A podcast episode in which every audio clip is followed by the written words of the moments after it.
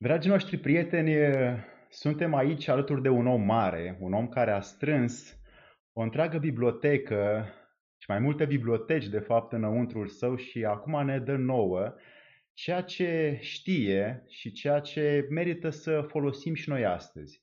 Ion Cristoiu a fost și este și va fi pentru noi o emblemă, un etalon al muncii cu oamenii, a muncii cu informația, a muncii cu presa, pentru că el culege și prin filtrul său interior uh, vine și ne aduce nouă o calitate pe care foarte mulți dintre noi o apreciem. Și eu am apreciat-o și de asta l avem invitat în această seară pe maestru, li se spune, în Academia de Onoare a Onor de Știință din România, pe Ion Cristoiu, care uh, ne este nouă un exemplu de muncă cu adevărat dimineață până seară, fără să mănânce cât trebuie, fără să doarmă cât trebuie, fără să se gândească la alte lucruri mai efemere ale vieții, ci să producă o cantitate și o calitate a unor informații care noi e bine să le știm și să le digerăm fiecare cât putem și să le folosim în viața noastră încât să ne facem viața mai bună. Domnule Cristoiu,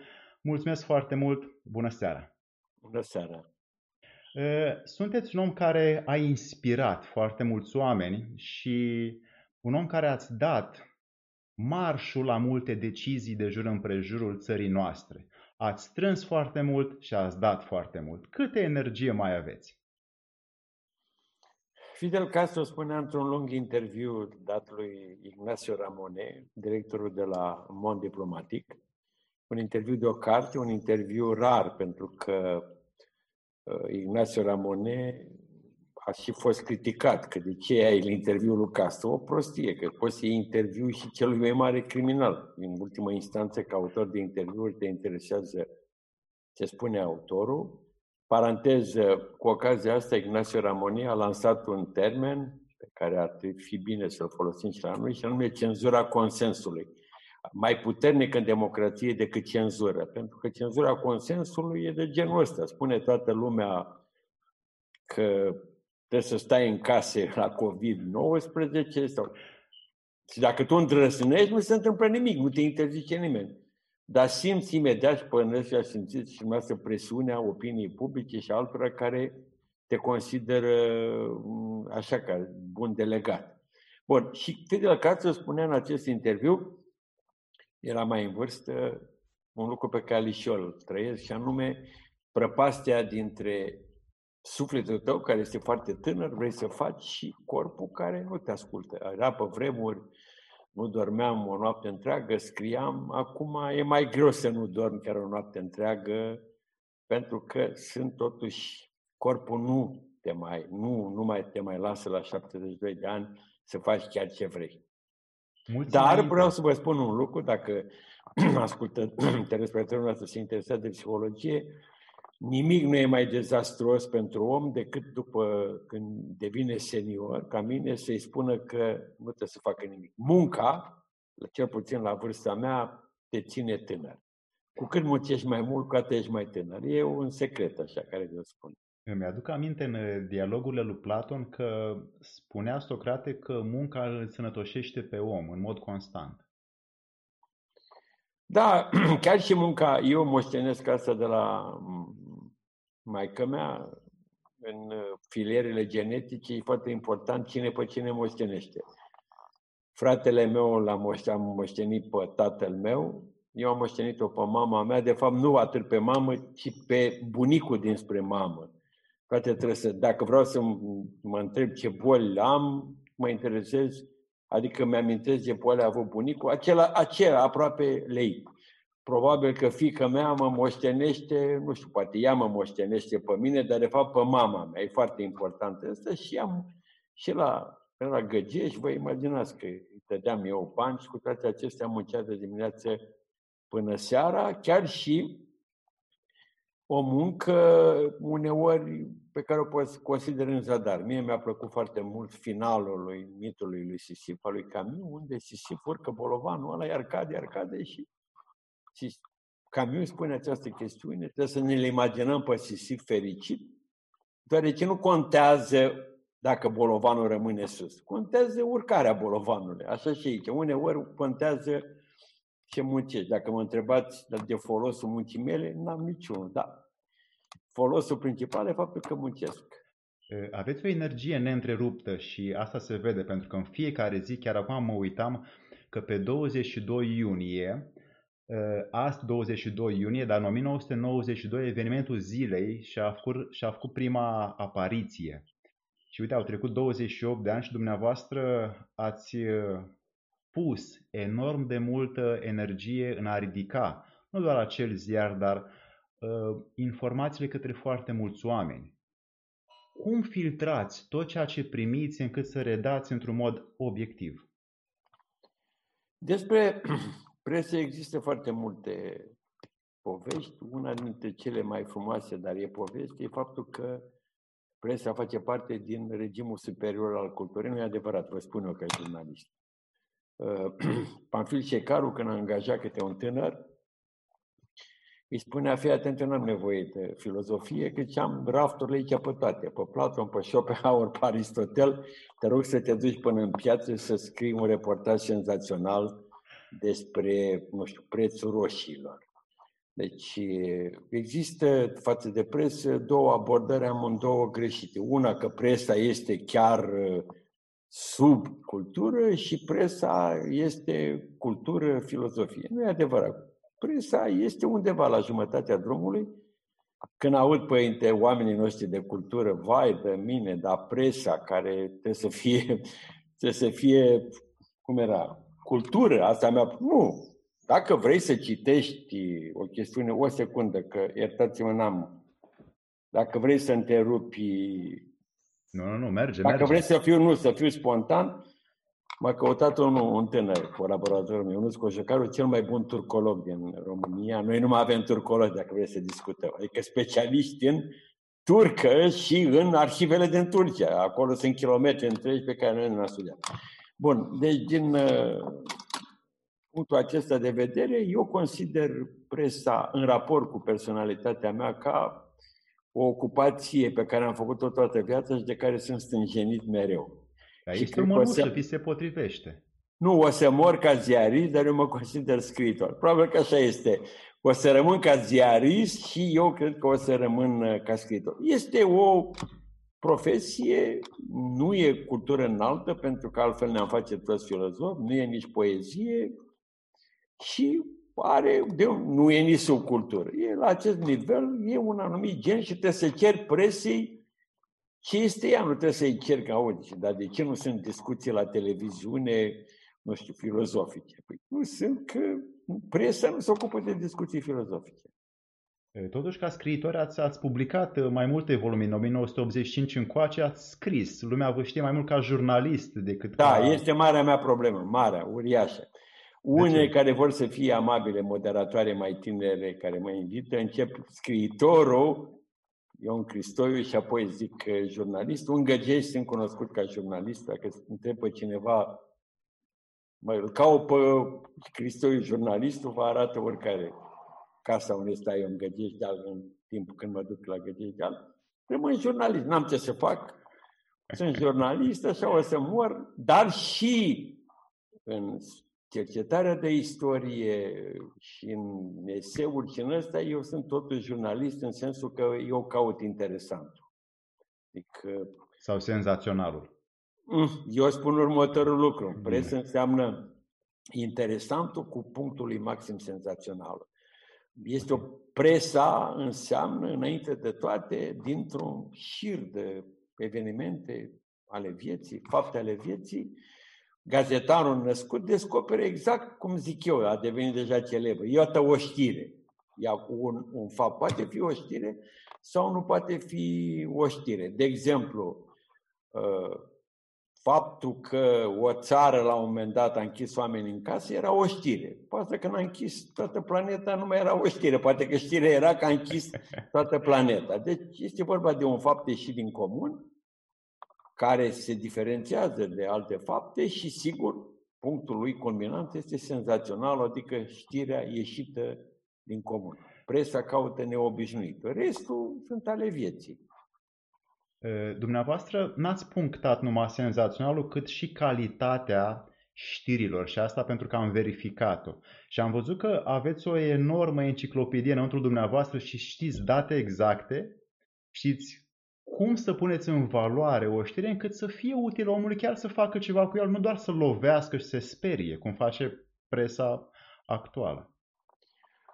Deși pare surprinzător, eu am învățat uh, gazetărie din, uh, în, sigur, am fost în presa comunistă în prima linie, nu pot să spun, nu eram colaborator, deci dacă ar fi să mă raportez, ca să fac așa, că eu fac paranteze, dar bănuiesc că vă fac și noastră, pe mine mă miră că, de exemplu, mulți consideră că Cristian Popescu e concurentul meu. Nu poate fi. Cristian Popescu a debutat, a debutat în 90, eu am debutat în 67. Pot fi concurenții mei, dar au murit. Păunescu, Vadim, adică altă generație. Poate, nu știu, în poezie, Nikita Stănescu. Deci eu sunt, nu știu, ca și cum eu prin anii, nu știu, 65-66 spuneam că mi-e concurența Dovean. Adică e vorba de o altă generație. Exact. Și uh, acolo, în această și chiar și față de Vadim și față de Păunescu, eu am fost redactor șef adjunct la un cotidian, adică chiar am fost în, în ceea ce se numește conducerea presei comuniste, fără să fiu nomenclaturist, sigur că mă treceau în nomenclatoarele lor. În felul acesta am avut și mare noroc că am cunoscut foarte bine mecanismele uh, comuniste, nu văzute nici pamfletare, nici idilice. Și întreb. Și vă spun, cel mai greu era să faci presă cât de cât interesantă în comunism. De ce? Ca să scrii azi despre o crimă, poți să fii și analfabet. Din că, nu știu, au le omoră pe alea două. Nici nu trebuie să pui virgule. Din coace, nici nu vă imaginați cât de greu era să scrii interesant despre canalul Dunărea Mare. Foarte greu. Noi, la, la Scânteia Tineretului, unde eram, și unde eram redactor șef ajung, pe cult, eu eram pe, răspundeam de domeniul cel mai decitit al ziarului, adică cultură, eseu, reportaj și o rubrică, poate vă interesează, se numea Să discutăm despre educație, răspunderi, care era rubrica de divorț. Așa. Adică, păi, noi nu discutam, nu erau, da, acolo aveam divorțurile, crimele, despărțirile, era vorba de etica socialistă, da, era singur reportaj și sigur că s-a înființat suplimentul în anul 81, redactor șef al suplimentului literar artistic, deci care era un supliment cultural, mai la limita între gazetărie și cultură. Și noi aveam două ședințe pe zi, nu știu cum e acum. Am, am făcut-o și la ei. Adică aveam la dimineața la 9, în care se discuta sumarul, și cea de la 2. La ora 9 eram deci adjunct, redactorul șef, șefii de secție, șeful de secție care de serviciu. Dimineața era paradisul pentru că îmi intrau paginile paginile mele. Cultură că la două venea tovarășul. Adică venea la anunț, păstrați paginile că va fi o cuvântare. Și primul, prima pagină scoasă era a mea, că prima, prima victimă era cultura. Sportul nu. Că ne dădeam seama că trebuie să mai citească și oamenii ceva, cultură sau morala, și atunci noi aveam această întrebare, am avut tot timpul, noi ce mai dăm de citit? Și atunci trebuia să faci un mare, un mare efort să poți să, să dai ceva de citit. Și apropo și închei de știri, Cornel Nistorescu a fost la un moment dat la mine în secție, reporter, atunci s-a afirmat el ca mare reporter și el este sub comanda, sub conducerea mea, autorul a două mari bombe în presa comunistă. Primul reportaj despre închisori din istoria comunistă, deci nu se mai publicase niciunul, cu o metaforă extraordinară, vedeți că o țin minte și acum, și anume spunea că acolo și Eminescu avea gratii, știți că era portretul lui Eminescu, și a doua, al doilea, când, pe prima pagină a Scânteiei Tinerete, vă imaginați, al doilea mare reportaj a fost despre prostituatele de la Intercontinental. Prostituatele și închisorile erau subiecte tabu cu o secvență pe care, iată, iată, nu o uit, că era uriașă. Mistărescu a fost un mare reporter. Acum face comentarii mari, el e mare reporter. Și era în felul următor. El asistă reporterul la un interogatoriu luat de un milițian unei cu conițe de la Intercontinental, care arăta foarte bine, vă imaginați că era pentru turiștii străini, frumoasă, parfumată, și îmi Istorescu spune, și mă uitam la ea și m-aș fi îndrăgostit de ea și deodată milițianul spunea, fă curvă, jap, jap, adică șocul în Istorescu care vedea o doamnă, așa, domnișoară, frumoasă, cu eșarfă, cu parfum, cum îi dădea plutonierul major două palme, Aia, într-adevăr, au fost lucruri ieșite din comun și deci era și la noi o preocupare, trebuia să fii un mare reporter ca să scrii despre realitatea socialistă ceva interesant. Acum nu trebuie talent, că viața te îți dă de la sine. Dar totuși acum mulți, mulți tineri sunt în uh, presă și mulți uh, vin cu multă energie ca să producă calitatea informațiilor. Dar dumneavoastră aveți un, uh, un secret. Cumva lumea încă vă citește, încă vă caută, încă vă susține și am văzut că aveți și foarte mulți invitați pe noul uh, site, pe Cristoiu uh, Blog. Pe televiziune. Sunt mogul. Televiziune online, corect. Un fel, da, mai un pic și-l bat pe Dan Voiculescu. și v-ați mutat acum uh, toată această atenție către dar și face... aveți tehnologie bună, cred că aveți o cameră foarte bună. Cred. Și am o cameră foarte bună. Da. Aveți, da. Se vede, da. nu? E foarte important. O paranteză și pentru... Uh, pe parcurs, când am înființat această Cristoiu TV, am aici două monitoare, un studio întreg, uh, m-am confruntat cu o foarte cu o mare problemă. Politicienii nu aveau camere. Adică da. de, Adică, cred că însă acum, cred că acum foarte, pentru că erau discuții din ăla cu Zoom, suna IT-istul meu, spunea, dar ce e la Zoom? Ați văzut că când mi-a trimis parola, am știut imediat cum e cu Zoom. E foarte interesant, cred că totuși această pandemie a putut produce o revoluție în televiziuni, nici nu-și dau seama cei de la televiziunile clasice cum o să-i, și dumneavoastră și eu o să-i lucrăm, pentru că îi putem eluda. Noi facem acum un interviu, nu ne oprește nimeni, nu avem nevoie de uh, camere. Deci, fără.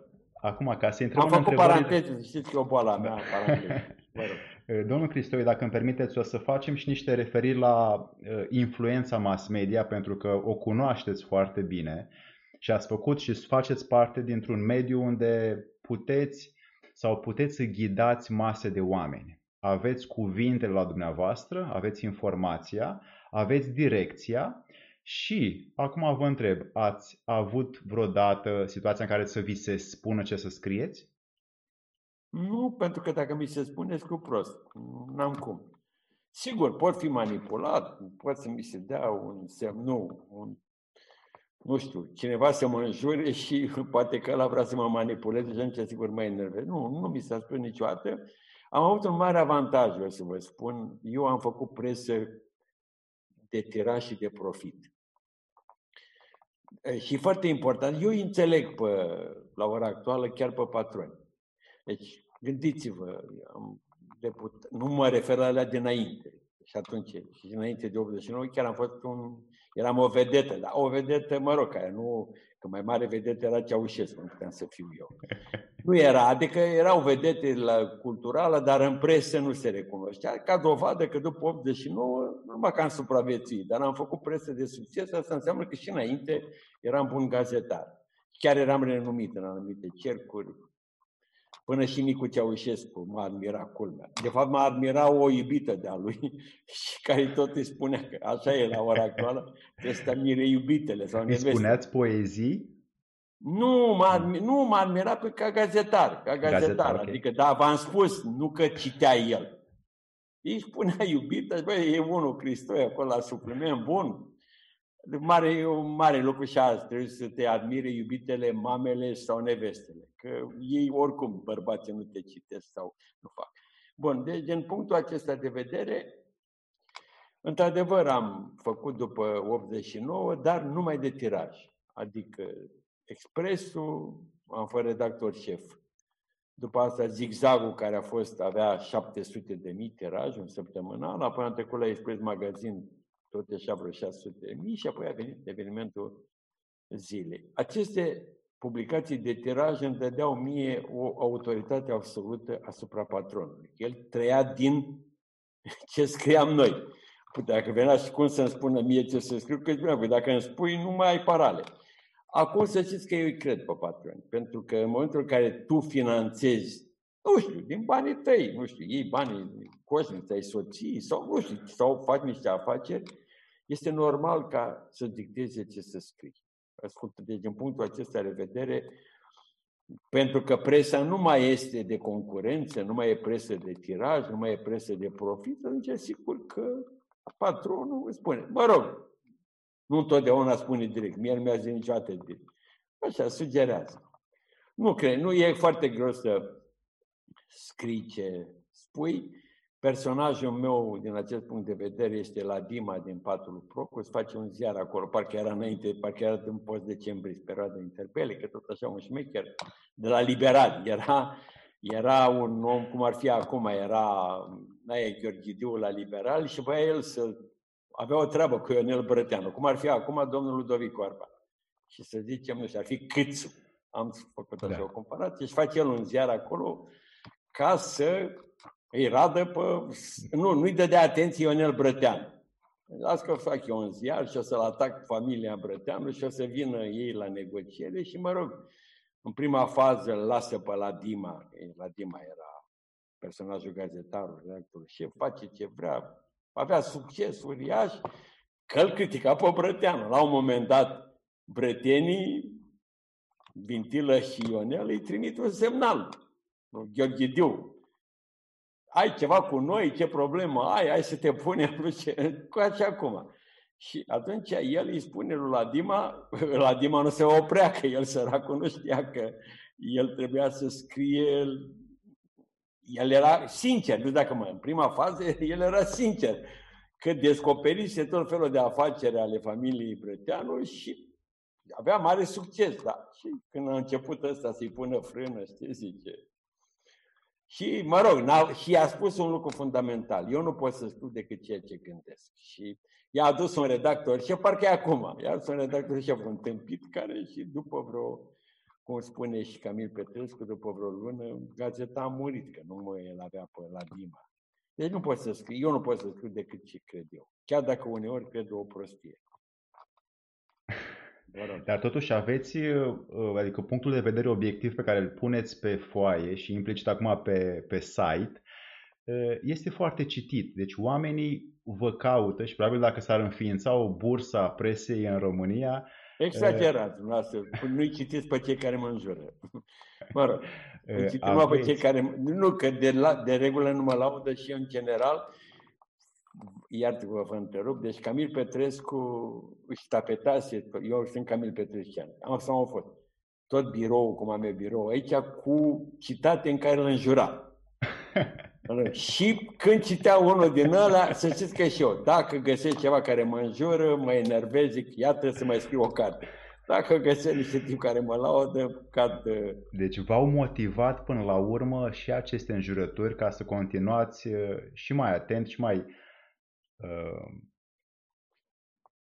cu multă sârguință și cu multă energie să puneți în valoare ceea ce vedeți în jur, că practic asta e meseria de gazetar, să dai sens realității. Secretul, deci, la un moment dat, știți că la un moment dat, cred că acum vreo 10 ani, am adunat toate înjurăturile. Vorbesc, am vrut să scot o carte. Și ce mi-am dat seama că nu știu nici eu ce sunt. Adică nu era o chestiune.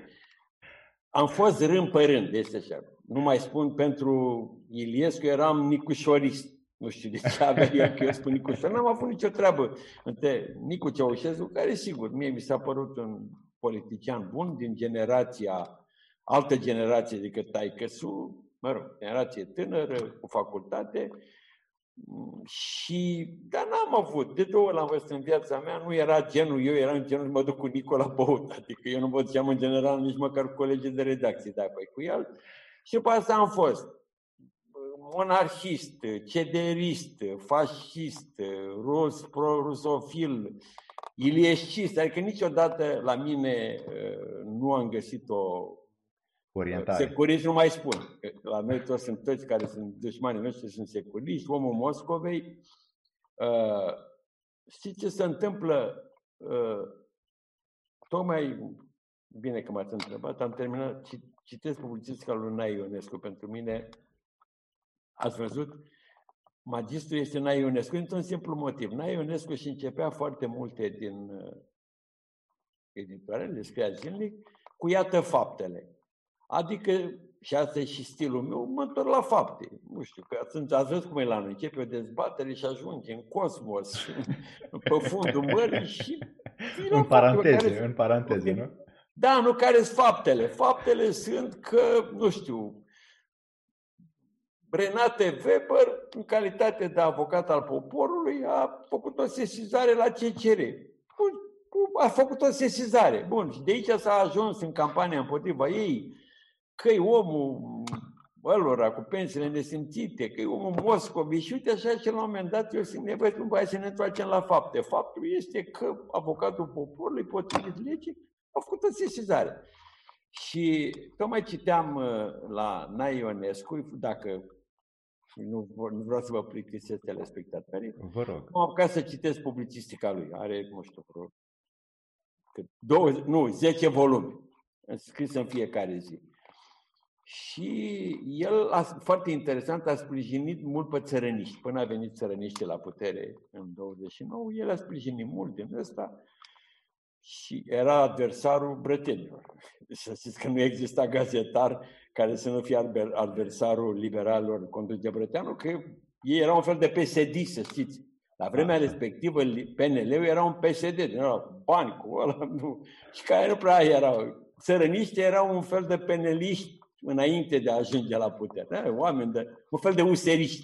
Așa. de treabă cu poporul cu ăla. Și apoi a început să-i critique cu unele observații senzaționale, că, de exemplu, Maniu și adusese toți oamenii în guvern și nu mai ținea cont de partid. Parcă am fi uh, cum poți decembrie. Și are acum, am citit acum chiar zilele trecute, un, o ultima lui, o tabletă a lui, unde explica de ce s-a despărțit el de țărăniști, că ajutase să ajungă. Da. Și a explicat, le-a spus în felul următor. Uh, pentru noi ziariști, care suntem ziariști, noi avem, penița noastră este o pușcă cu lunetă, da? Și o ținem așa, nu o mișcăm. Și prin dreptul lunetei noastre trec, se mișcă politicieni. Dacă nimerește în lunetă, în sensul că e ce vrem, noi îi lăudăm. Dacă s-au dus în partea elaltă, criticăm. De... El spunea, nu noi ne schimbăm, ați înțeles? Deci nu și se schimbă ei, politicienii. Adică schimb, dacă și în momentul în care tu ai un, câteva principii și vezi că o iau razna, la un moment dat ești obligat să-i critici chiar dacă la un moment dat ei lăudat. Când, când vă culcați seara, cărați ceva peste noapte? Uh, nu pot să dorm decât cu, sigur, cu citind. Adică iau întotdeauna, am o o carte care de regulă, care trebuie să o citesc, trebuie să citesc ceva. Uh, am o mare problemă cu cititul, pentru că eu sunt un cititor pătimaș, prin felul meu de a fi. Citesc la 5 ani, adică lectură patimă, însă de când am început să scriu de fiecare dată, mă stă, evit orice carte pe care să o citesc din patimă. Adică dacă pun mâna pe una care n-am citit-o, nu știu, pe domnul liniștit, am zis, hai să citesc și eu, că nu l-am citit niciodată, am citit un pic, dar le evit, are vreo mie de pagini, ideea că dacă intru în el, nu mai termin și nu mai dorm și în ăsta. Pentru că de fiecare dată eu mă întreb, da, ce fac cu cititul ăsta? Adică, bun, am citit și după asta ce mi iese? Scriu un eseu. Ce câștig, da. Da, e foarte, adică a, a dispărut uh, acea lectură și atunci am un tehnic uh, care e ciudată. Am patru cărți acum în lectură. Incognito al lui Eugen Barbu, Vinea publicistică, ca să înțelegeți, Zodia Cancerului al lui care o recitesc și Na Ionescu și citesc 10 pagini din fiecare. Am așa un fel de postață. Nu trec de 10 pagini, că după asta, dacă scap... Uh, asta e disciplina acum. Da, dar este cititul de interes, nu e citit de patimă. La Barbu, la Incognito, mai am momente când zic, hai să citesc 20 de pagini, adică mă, într-un fel mă fentez pe mine. E foarte importantă lectura patimă. din, din Cred că te naști cu ea. Din, din vâltoarea tuturor informațiilor de peste zi, vă simțiți înăuntru dumneavoastră curat, sincer cu tot ceea ce spuneți? Că sunt multe care vă vin și care vă eu spun asuprez. Ce, eu spun ceea ce cred. Dacă cumva spun o prostie și am făcut o nedreptate, eu o corectez imediat. Cu condiția ca respectivul să mă sune și să spun, ați greșit. Dacă el mă înjură, n-am ce să fac. Nu fac uh, din adins. Vreau să vă spun chiar e, uh, nici întotdeauna am evitat. Mi-a fost groază să intru în conspirații. Adică pot fi manipulat, nu știu, vine și spune, vedeți că la e la capătul ăla care vă înjură pe ăla. Asta da.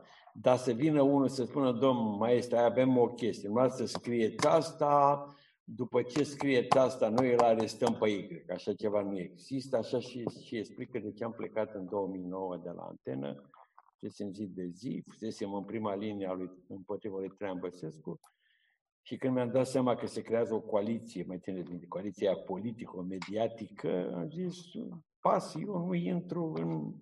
L-am înjurat pe bune. Acum, sigur că nu, îl înjuram în continuare, nu, îl criticam, dar uh, uh, critica mea era folosită în această conspirație și mie nu-mi plac conspirațiile. Nu știu de ce. Poate că presupun ceva o viclenie, care poate nu am scris. Acum, uh, pentru că sunt prea multe informații și a scris, uneori scriați de 3, 4, 5 ori pe zi uh, prin Cam editoriale. Așa. Scriu de 30 de ani în fiecare zi, ceva groaznic. Groaznic. Dar vă place și se vede pe zâmbetul dumneavoastră că aveți nu, pasiunea nu, asta. Nu, nu-mi place. Am o, iertați-mă, o chestie psihologică. De exemplu, vă dau un exemplu. Deci, în timpul pandemiei, am început să, pentru că, oricum, Biblioteca Academiei era închisă și acum e închisă și am zis, hai să fac un interviu pe zi. Da. Pe zi. În fiecare zi, vă imaginați, n-am, rar a fost momentele mele de gazetărie în care chiar să fac prin... Știți foarte bine, directul te consumă. Și nu, nu reușesc să renunț.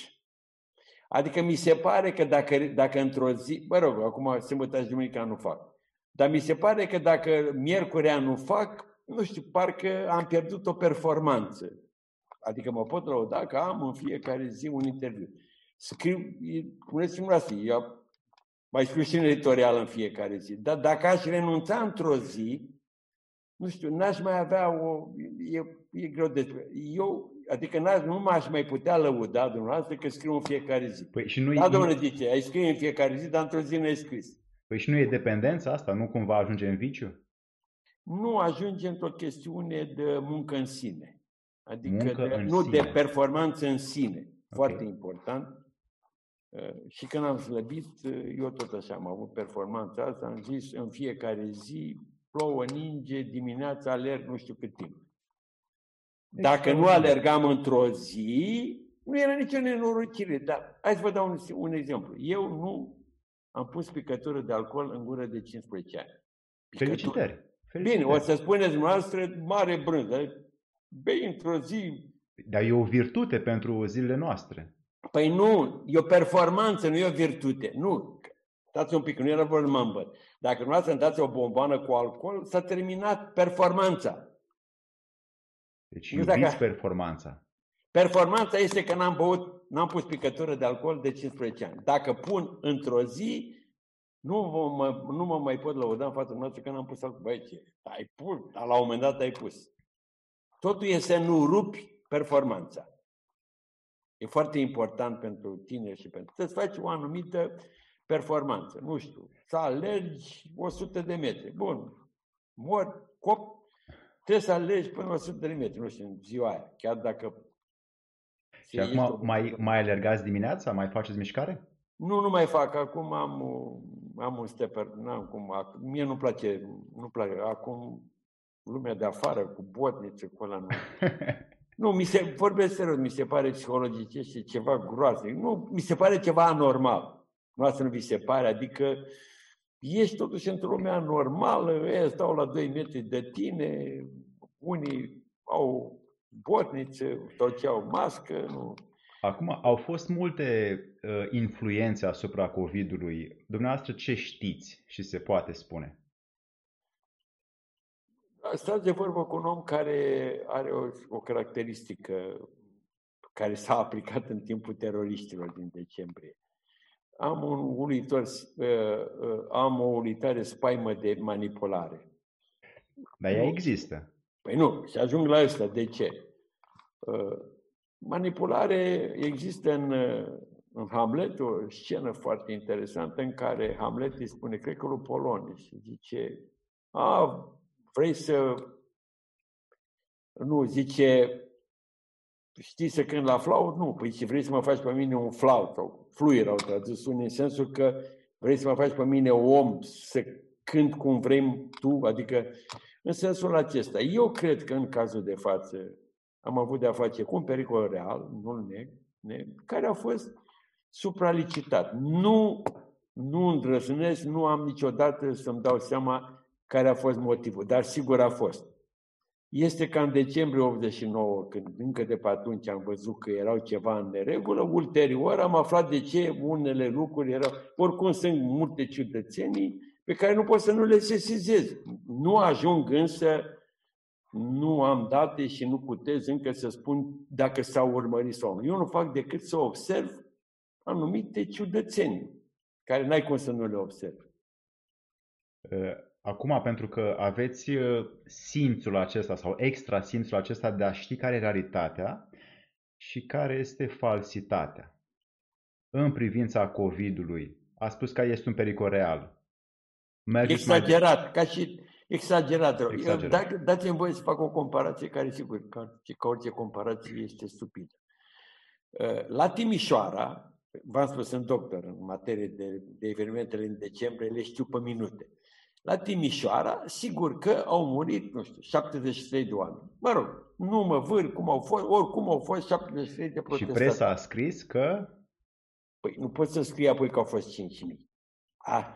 Cum a fost nu, și la București. Nu, asta 100... este exagerat, asta că am scris, asta e exagerat. Bun, în timpul până în 22 decembrie, cât a fost, nu știu, 700 sau 573, nu mă țin minte, da? Până au fost 60 de mii. Deci, deci la Timișoara, într-adevăr, s-a tras, dar nu poți să spui că s-a tras cu tunul cum se spunea. Adică aici văd eu la COVID. Bun, e pericol, e ăsta cu tare, cu tare. Da, dar la un moment dat, stai puțin, că rezulta, și aici o fractură logică, rezulta până mai zilele trecute că e de ajuns, nu știu, să te uiți la un om și te îmbolnăvești de COVID, nu așa, așa ajunsese, nu, și acum vin companiile, medie, vin, vin uh, elvețieni și spune, doamne, totuși, 2 metri e prea mult. Păi, cum, păi s-a schimbat ceva. Sau cel mai tare a fost cu companiile. Companiile ce aviatice nu vor să păstreze scaunul ăla. Adică, păi nu ne-au zis tot ei că dacă stăm lângă unul patru ore ne îmbolnăvim? Adică aici, aici este fractura. Ori este un pericol, pericol, de genul din serialul 100, când era, au fost în trei apocalipse. De fiecare sezon e o apocalipsă. Bun, iradiere, s-a dus, s-a terminat. La iradiații din astea, planetare, da? Atomici. Bun, am înțeles, ieși, mori. Ori, ori, e un, ori era ori un, un virus care, ați văzut cum era prezentat. Păi, de mine, adică contagiune absolută, moarte absolută și după asta tot ei vin Spun că n-a dispărut, nu e așa? Tot, tot aceiași lideri politici, da, da, zici, trebuie să dăm drumul la economie. Păi ori dăm drumul la economie, adică e o contradicție care arată că nu a fost chiar, chiar atât de periculos. Da. Acum, pentru că nu aveți timp să verificați tot ceea ce aflați. Aflați foarte multe lucruri, presa este uh, în continuă expansiune cum, pentru că eu, e ceva intern care funcționează și pentru noi să ne dezvoltăm acest lucru. Cum vă faceți o opinie încât să fie favorabilă sau utilă omului care citește din ceea ce aflați fără să verificați? Da, întrebare dificilă. Nu mă preocupă să fie utilă. E o problemă foarte mare cu presa. Ea este, se regăsește în, Noaptea Furtunoasă, eu consider pe Caragiale nu numai, eu consider că în primul rând că sunt mare publicist, mare. Eu citesc publicistica lui Caragiale uneori mai mult decât literatura. Și Caragiale a fost primul mare om care a meditat asupra presei. Să știți că în proza lui Caragiale, în teatru, în publicistică, vei găsi foarte multe uh, gânduri despre presă. Adică el este un specialist în, pres- în presa română, mai ales, da. Și acolo, dacă mai țineți minte, citesc aia doi, Ipingescu și cu... Cine era aia la... Nae, citesc uh, ce citeau? Vocea Patriotului Național. Ăla era un ziar uh, conservator, antiliberal. Era o perioadă când a scris piesa ca Caragial era, lucra la un ziar conservator, n-aveți grijă. de era. După asta a trecut la liberal și critica conservator. Dar oricum, de regulă, liberale au fost criticați în istoria literaturii române de toți mari scritori. Și mai țineți minte că ei nu înțelegeau nimic din ce scria la uh, Rică Ventureno, dar erau încântați de ce regăseau în textul respectiv propria lor opinie. Asta este o foarte mare problemă a unui gazetar, pentru că de regulă oamenii nu te citesc ca să afle ceva, ci te citesc sau te urmăresc ca să li se confirme a, ca să-și valideze. Dar nu, ca să li se confirmă, validat e deja un cuvânt prea pretențios. Ah. Zici, ai văzut ce a gândit eu, gândit și celălalt. A, și își creează astfel, își creează astfel realitatea pe care o aveau nevoie să o confirme. Da, dar ne creează și nouă presiunea extraordinară. Foarte greu. Este foarte greu. Ascultați-mă, am publicat în 23 februarie, mi-a spun 90, acea după amiază în care am pus la îndoială 22 decembrie, vă imaginați să ne Nu ați nu ști ce era. Februarie 90, te băteau fesenistele cu poșeta. Cum adică te legi de... Cum era? Nu mai, nu mai spun de ăla, era ăla, oamenii cu piepturile goale, românii care ieși cu brațele goale și au dat jos uh, dictatura. O, un lung un lung șir de clișee imbecile care s-au dovedit. Nu poți să dai jos dictatura, iertați-mă, cu brațele goale. Vii tu cu brațele goale, dar a plecat securitatea, că l-a lăsat securitatea și armata din brațe, că dacă nu îl lăsau, puteai să vii și cu mitraliera. Am dat un exemplu și a fost foarte greu. Tragedie este felul următor, când ai una, spui, lansezi, uite, cum a fost eu, mă rog, scepte cu pandemia, m-au înjurat cei care se temeau de pandemie și acum când se dezvoltă curentul că nu e chiar așa, lumea uită. Ați înțeles că unul a zis acum o lună, ați înțeles că asta e nebunia. Și vin niște tineri acum care sunt foarte critici cu manipularea și ei sunt, au succesul. Dar ei atunci au criticat, asta este... Când s-au ești... întors, s-au întors. Da. Nu, când ești uh, uh, profet. Profet, uh, toată lumea te înjură, dar după asta uită că tu într-un anumit moment ai zis, stai puțin, ai pus la îndoială mineriada. Și atunci toți se uitau la tine, cum îndrăznești. Până la urmă, fiecare vrea să iasă în față cu ceva ca să fie și admirat ca gazetar. Vreau să vă întreb, uh, ați avut vreo zi în ultimul an, sau în ultimii doi ani, fără să citiți ceva? Doar să stați așa în pat, liniștit? Aoleu, la... Nu, nu. în viața mea n-a existat. O să... La un moment dat am povestit, cred că acum 2-3 ani, nu știu, soția mea trebuia să mergem pe lângă Salonic, pe acolo la plajă. Plajă. și mă rog, am stat eu vreo pe plajă, 10 minute. Zic, bă, dar ce fac după 10 minute? Mi-am găsit prima dată, am zis, hai să not cu pe postație, nu așa. Trebuie să fac așa, 100, 100. Am înțeles. Nu, și nu, și după asta m-am dus la o cafenea și am citit. Cum să stai 10 minute și după 10 minute te plictisești. Eu să stau să nu fac nimic, Doamne ferește. Da, poate că sunt un om nefericit din punctul ăsta de vedere, că nu pot să stau cu fața în sus să mă gândesc la ceva. Da, sunteți și un fel de motor al uh, presei și al economiei, pentru că multe dintre deciziile anumitor instituții sau corporații în România sunt cumva orientate și din punctul dumneavoastră de vedere. Deci aveți Exagerat, un eu nu cred. Nu cred no, că no. influențez pe cineva. Probabil că vreți să fiți amabil cu mine. Uh... Eu scriu. Nici nu mă interesează influența. Nu vorbesc serios.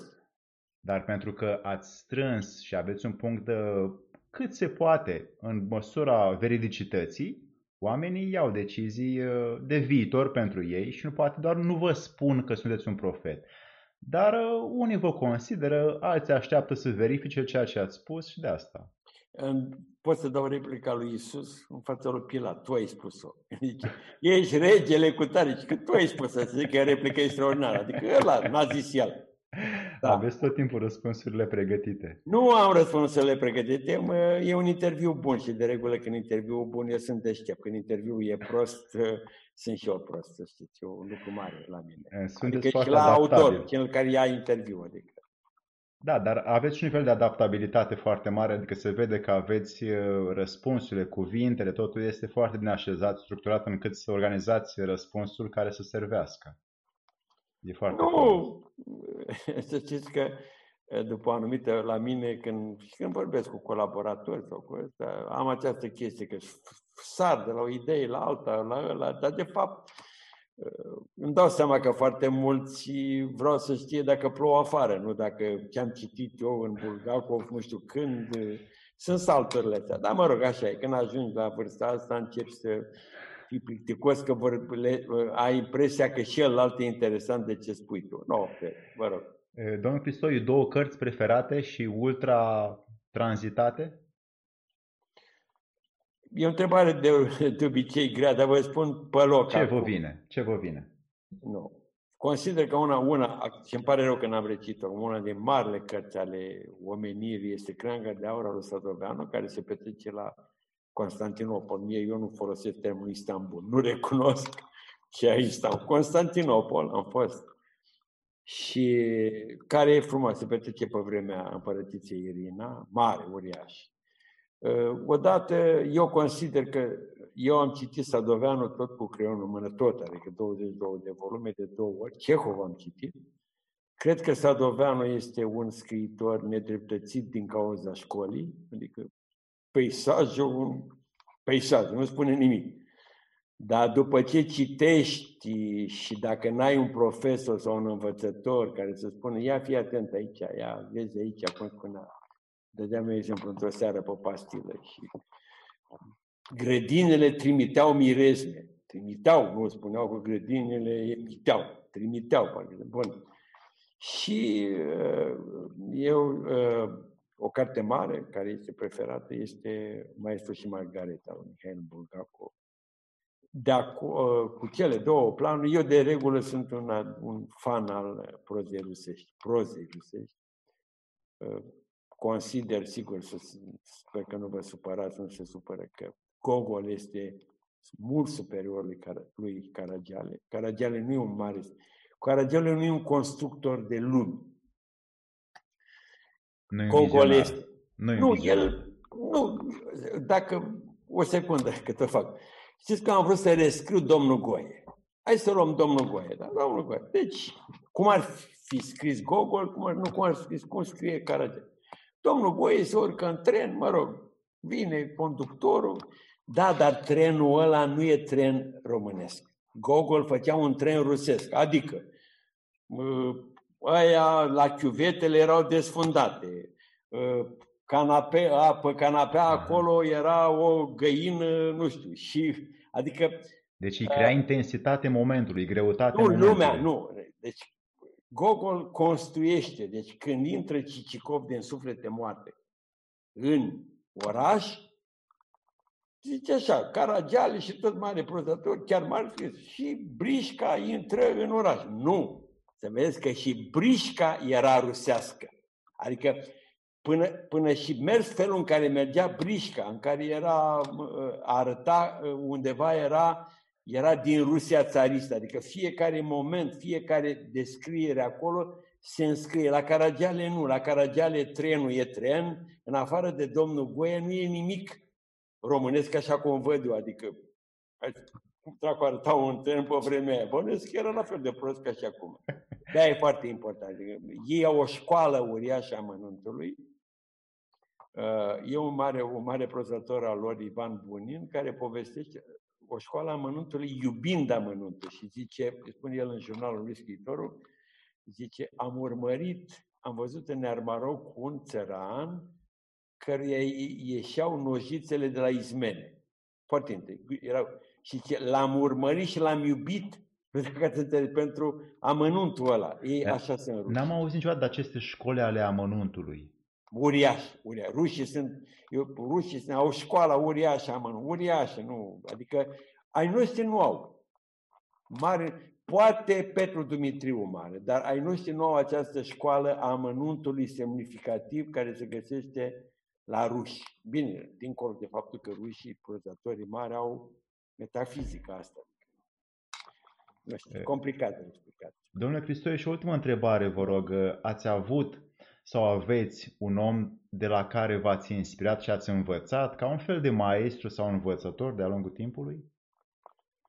De la mai mulți. De la fiecare m-a învățat câte ceva. Oricum, sigur este că de la Nicolae Stoian, care m-a lansat pe mine, am învățat și mi-am însușit uh, patima de a lansa tineri uriaș, așa cum pe mine. Am această chestie care când descoper un tânăr undeva și e bun, eu mă bucur și așa a fost și Nicolae Stoian, deși Nicolae Stoian nu era, care era la viața studențească. Ca să înțelegeți cum a descoperit el și de ce descopereu, eu eram la student la filozofie, stați că nu eram la Ștefan Gheorghiu. La Cluj, la, da, a spus. La Cluj, filozofie la civil, foarte important într-un moment în care 66-71 de mare liberalism, am avut pe de Roșca, am făcut cibernete, adică chiar s-a făcut filozofie, filozofie și în anul 3 eu am făcut cercetare sociologică. Achim Mihu a fost trimis de Ceaușescu în America, o să râde, să facă cercetare și am fost prima generație din istoria, din istoria postbelică de studenți care au făcut cercetare de teren. Știu ce cerceta, am spus. Și, deci, și am trimis, aveau ei, eram, cred că era, ăla era 67, 67 când decembrie am debutat. Și aveau ei o rubrică, ceva se numea jurnal. Nu știu. am trimis și eu acolo la poștă. La Scrisoare. poștă. Scrisoare la poștă. Scrisoare la, la poștă. poștă. Acolo, la asta. Și a citit, uh, Stoian citea toate aceste lucruri care le primea la rubrica respectivă și a zis, uite bă, opa, unul bun și m-a sunat la, m-a sunat la facultate prin decanat. Putea să zică, să dea dispoziție secretarii sau unii cu acolo redactă. Bă, vezi că nu. Era curios, ca și așa sunt și eu curios. Când descoper pe cineva, extraordinar. Și după asta, sigur, misiunea lui a fost, m-a urmărit, adică m-a adus la viața studentă. Adică m-a... Uh, te v-a ghidat, v-a ghidat. Păi nu m-a ghidat, m-a, s-a ocupat, trebuie să te ocup de destinul tânărului. Adică, sigur că am devenit apoi șef de subredacție la Cluj, dar în sensul că am, așa dat seama imediat de că e acolo un talent. Și, și nu și-a dat seama așa, zis, ai unul care hai să publicăm. Nu. După ce mi-a publicat, s-a interesat de mine, era curios să vadă pe unul care se numește Cristoiu, care a scris un text foarte bun. Mare lucru. La ora actuală nu mai avem în presă asemenea oameni, chiar și ca mine, care când descoperă pe cineva este încântat că a descoperit un talent. Și acum tinerii pe care îi lansați și ajutați răspund cu așa și entuziasm care l-ați avut dumneavoastră? E o problemă foarte mare. Eu am judecam o judecată nedreaptă în legătură cu tinerii, mă judecă pe mine. Sunt ca, cum știți cum erau, că de fapt, Ceaușescu în sine, el, el își judeca pe toți ca pe el. Uh, am dat un exemplu. Există acest risc să te judeci și faptul că ei nu mulțesc 24 din 24 de ore ca mine, mie mi se pare că sunt lene. Deci cred că sunt nedrept, cred că nu înțeleg. N-am înțeles niciodată pe tinerii jurnaliști care au program. Nu să ai program. În presă n-ai niciun program. Se face 12 noapte, ai văzut o știre, imediat... Uh, Lansezi. Poftim? Lansezi. Da, va, ă, a sfătui pe tine să nu lucreze cu mine, că nu vor mai avea viață. Adică în momentul în care ei sunt angajați să colaborează cu mine, e 12 noaptea și sun. Ai văzut, unde ai văzut știrea aia, dă știrea aia. Mă rog, cred că lipsește această chestiune, dar, repet, lipsește și din cauza că ei nu m-au magiști. totuși să știți, și când am, peste tot unde am lucrat și cineva scria un text sau zicea o știre, eu chiar sincer, chiar sincer îi spuneau extraordinar, bă, dar ce știre ai dat, ah, bă, dar ce text ai dat și el a simțea, să știți. Nu mai este aceasta, adică nu mai sunt magiștri aia care să oprească să fie bucuroși. Presa a devenit așa un fel de mă duc la serviciu, plec de acolo, nu spune nimeni că sunt bun, nici nimeni că sunt rău și nu fac datoria. Nu, s-a, nu se dă flacăra asta, adică la un moment dat trebuie să-i creezi tânărului ideea, impresia că nimic nu e mai important pe planeta asta decât să faci presă. Mă rog. Și asta e o muncă pe care dumneavoastră Nu, o e o chestiune de, de bătrânețe, să Vă rog. Uh, domnule Cristoi, vă mulțumim foarte mult pentru amabilitate și pentru sinceritate și că aduceți țării noastre și nu doar ei calitatea. Nu exagerați. Uh, în măsura în care eu am verificat lucrurile pe care dumneavoastră le faceți și cu atât de multă energie, înseamnă că ceva vreți să lăsați uh, în spate. Peste 20-40 de ani, când o să fie alte vremuri. Sunt obișnuit să fiu lăudat, în place când, adică sunt obișnuit să fiu înjurat. Când mă, când mă apreciază cineva, zic ceva e în neregulă. Știu că mă apreciază sincer, dar așa e firea mea. M-am obișnuit de-a lungul timpului numai să fiu înjurat. Dar, mă rog, dar ne-ați făcut, ne-ați făcut unora un mare bine, altora care au avut păreri opuse, mai puțin bine. Dar asta este treaba fiecăruia, cum vă percepe, pentru că cum vă percepe fiecare, de fapt, este despre el însuși, nu despre dumneavoastră. Bun, mulțumesc. Mulțumim foarte mult, domnul Cristoiu, multă sănătate și cu mare drag. La revedere.